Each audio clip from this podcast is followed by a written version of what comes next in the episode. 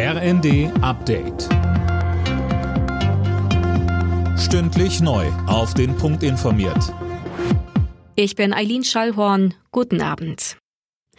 Der erste deutsche LNG-Tanker wird offenbar schon nächste Woche bei uns anlegen. Das mit Flüssig-Erdgas beladene Tank- und Terminalschiff ist auf dem Weg nach Wilhelmshaven, wie Daten des Portals Marine Traffic zeigen. Mehr von Finn Riebesell. Die Höck Esperanza wird Wilhelmshaven demnach kommenden Samstag erreichen. Das Schiff hat eine Anlage, in der verflüssigtes Erdgas wieder in eine Gasform umgewandelt wird. Auch in Bohnsbüttel und Lubmin werden in den nächsten Wochen schwimmende LNG-Terminals erwartet. Zusammen sollen die drei Anlagen etwa 20 Prozent des jährlichen Bedarfs der Bundesrepublik decken.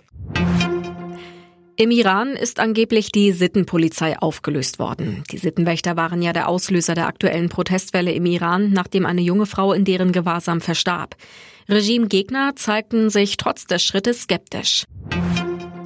Eines der teuersten Projekte der Bundeswehr stößt auf Probleme. Das Bundesverteidigungsministerium sieht erhebliche Risiken beim Kauf von F-35 Kampfjets in den USA. Mehr von Dirk Jostes. In einem internen Papier warnt das Ministerium vor finanziellen und zeitlichen Risiken. Unter anderem sei noch gar nicht klar, ob der für die Jets vorgesehene Bundeswehrflugplatz rechtzeitig umgebaut werden kann. Die Sicherheitsanforderungen der USA seien aufwendig, Verzögerungen und Mehrkosten drohen. Laut Bild am Sonntag soll es morgen deshalb eine Krisensitzung geben. Aktuell beziffert das Verteidigungsministerium die Gesamtkosten für das Projekt auf knapp 10 Milliarden Euro.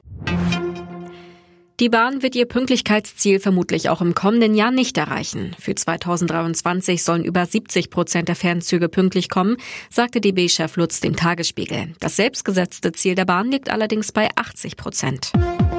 Alle Nachrichten auf rnd.de